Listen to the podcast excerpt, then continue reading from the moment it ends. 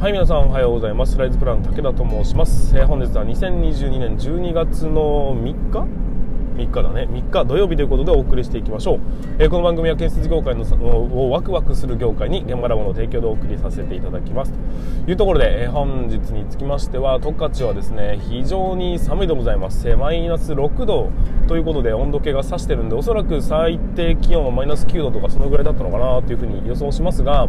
えーと、車の中にこうジュースホルダーみたいなのあるじゃないですか。あそこにですね、えーと、午後の紅茶美味しい無糖っていう、まあ砂糖の入ってないものが、えー、差し込んであるんですが、まあ、見事にパッキパキに凍っておりますと いうようなところで寒いですね。あの全国の皆さんは、えー、知ってるかどうか分かりませんが、えー、暖気運転といいまして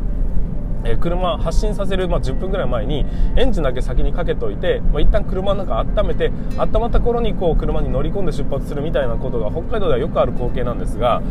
まあ、それがねいよいよこう本格的に皆さんやり始めてるんじゃないのかなというようなぐらい、え非常に寒くなっております。だいぶ、えー、と今うんと周りはですねなんていうんでしょう何もないところを走ってるんですけど草木が真っ白に、まあ、銀色に霜が降りてるような状況でございます、えーと、なかなか寒くなってきましたね。本格的な冬ということもありますんで、えー、皆さん体調を崩されないように十分注意していただきたいというのもありますし、えー、特にですね水物関係を扱っている業者さんにつきましてはこれは天敵だというふうに思いますんでうんと、まあ、しっかりと温めながら作業していただきたいなというふうに思います。ペンキ屋さんとかねコーキング屋さんとかね、えー、あとコンクリート関係左官屋さんだとかあとそういう海苔を扱うようなクロス屋さんとかね、えそういう人たちは、え材料が凍るというような状況になってくると思いますんで、えしっかりと体を温めてそして資材も温めながら作業ねしていただければなというふうに思っております。はいということで本日は土曜日になりますんでそんなにこう肩肘を張らずに、え緩やかに放送していきたいなとはいうふというふうには思っておりますが、まあ、そんなこんな昨日はちょっとお酒を飲みすぎてしまって若干、え、気持ち悪いというような状況もありますが、まあ、若干なんでね大丈夫でしょう。すごい鶴が飛んでる単調です。すごいですね。なんか北海道だなっていう感じがしますよね。はい。ということで、えー、本日も進めていきたいと思います。それでは最後まで皆さん本日もご本日もご視聴いただければいいと思いますというようなところともう一点忘れてた。えー、とここでお知らせを挟んで本題の方でお知らせを挟まないという方向に切り替えようとしてたのを今思い出しました。ということでちょっとだけお知らせさせてください、えー、2023年、え新人スキルアップ研修ということで今現在受付をさせていただいております。えーとまあこの番組をずっと聞いてくれている方は知ってると思いますが、えー、オンラインを使った「施工図度読み方を覚えましょう」だとかっていうところを、えーとまあ、机上で学ぶということを広くやってそれをね現場に生かすということが一番のね、えー、応用力がつくっていうことにもなりますし6ヶ月間のロングスパンでやるっていうところから学びの習慣を手に入れることができるというようなところで、えー、まあね、えお送りさせていただいておりますので、えー、ぜひまだ空きがございますので新人付きラップ研修まだまだ、うん、とお申し込みをお待ちしております、えー、現詳しくは現場ラボというふうに調べていただくか概要欄の方から、えリンクで飛んでいただくか、えー、そちらの方でよろしくお願いいたします。はいということで本日も進めていきたいと思いますのでよろしくお願いいたします。じゃあ始めていきましょう。武田の作業日報。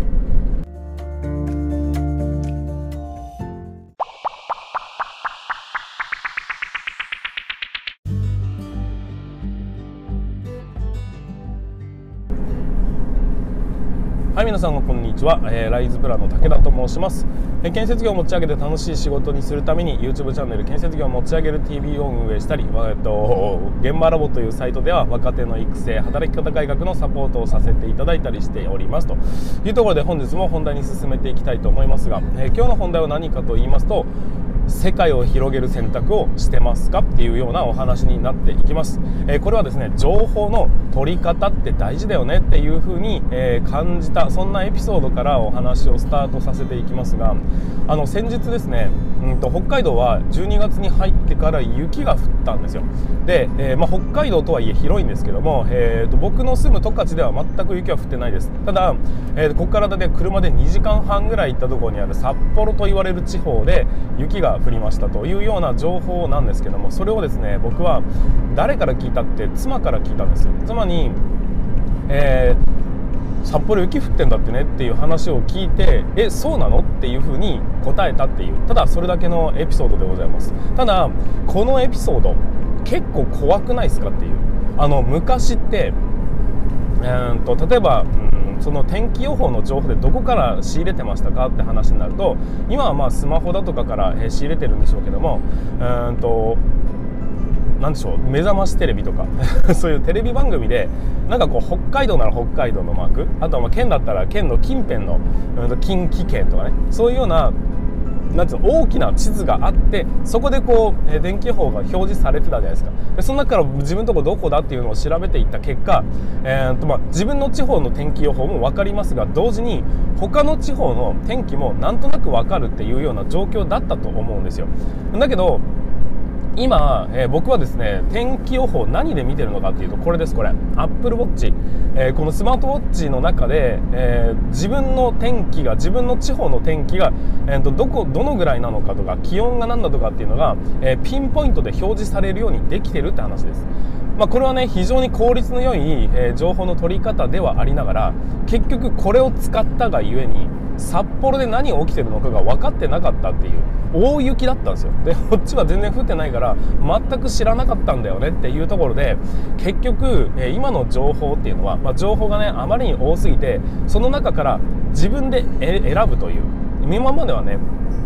テレビとか新聞みたいな、えーと、垂れ流しの情報みたいなところを、うんと全部手に入れていたわけですよ。だから今何が流行ってるとかっていうのも自分から取りに行かなかったとしても勝手に入ってくるという状況だったんです。でそれを取ってればよかったのだが今ここでね今今今この時代はね情報がものすごい溢れてきてしまって結果、えーと、その情報を自分でしっかり選択しなきゃダメだよというような状況になってきたんです。でそれがうんとまあ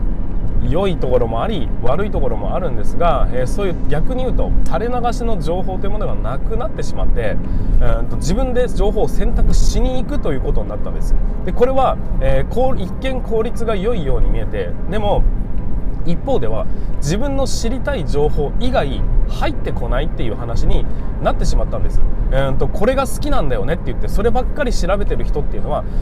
ま、なんか世の中それしかないんじゃないかっていうふうに思えてしまうぐらいそれ関連の情報がそこに集約されるようにできてくるって話です。皆さんこの YouTube、えー、だとか見てる方はいらっしゃると思いますが YouTube を見た時にも結局自分が好きなものがこうロールにバーッと上がってくるでしょ。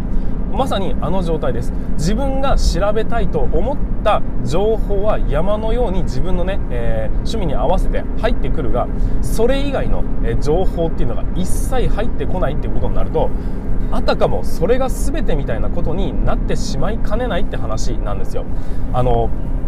YouTube の人たちがみんな同じようなことを例えば言ってたとしたら、えー、あたかも世界がみんなそう言ってるかのように感じるかもしれませんが本当に YouTube で言ってるその発信してる人なんて氷山の一角氷山の一角どころじゃない。もう本当にこうこんなごくごく少数な人間が発信してる情報だけを取りに行った結果、まあ、世の中全員そんなこと言ってんじゃねえかみたいな感覚になるかもしれませんがそんなことないんですよ。ものすごい狭められた情報を取りに行ってしまった結果他の情報を見逃すそういうような状況に今なってるんじゃないのかなっていうふうに思うんです、まあ、だからこそ皆さんはね、えー、っと少しでも自分のね人間の幅というか、うん、興味の幅というかいろんなことをにアンテナを意図的に張っていかないと、えー、知らない情報は、えー、っと何て言うかな入ってこないようになってきてしまってますからねっていうことをちゃんと意識してほしいなっていうふに思います。今皆さんが生きてる、えー、今生きてて見えてる情報というのはものすごい数限りない中からものすごい狭いところしか皆さんの目には映ってないんですが実は世の中はもっともっといろんなことが起きてるんです。ウクライナで戦争が起きてる。でもその一方で全然違うところで実は戦争が起きてるっていうことは皆さん知ってるでしょうか？知らないんですよ。でいろんなことを、えーと、情報をわざわざわざ取りに行かない限り、えそこの情報にたどり着くことができない、えーと良い意味では世界中のどんな情報でも触れることができるってよく言いますが違うんです逆です。取りに行くことがなければ一生そこの情報にたどり着くことができないぐらい、えー、自分に即したと思われる、えー、ピンポイントの情報しかピンポイントの情報しか自分に入ってこないような世の中になってしまってるってことです。え、これが好きだってね例えばその仕事をね仕事をこれが好きだっていうふうに思ってやってたが挫折をしたってなっても自分の情報の幅がね狭かったらそれ以外の、えー、例えば建設業で、えー、生きてきて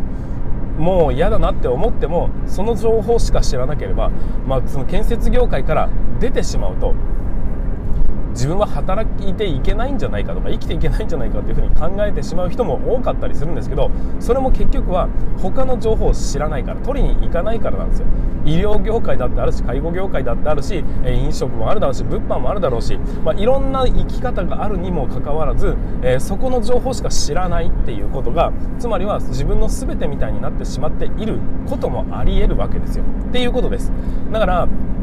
うんといろんな情報にねまずは触れて自分の幅を広げた中から本当に自分の好きなものっていうのをチョイスできるようになるために、うんと、ものすごいピンポイントで与えられた情報だけで、えーと、狭い中で生きていくよりもたくさんの情報の中から本当に興味のあるものをピックアップして、えーと、進んでいった方が人生豊かになるんじゃないかなっていうふうに思います。今はその情報というのを自分で取りに行かない限り手に入れられない時代になってしまいました。だからこそ、えーと、ニュース記事とかでね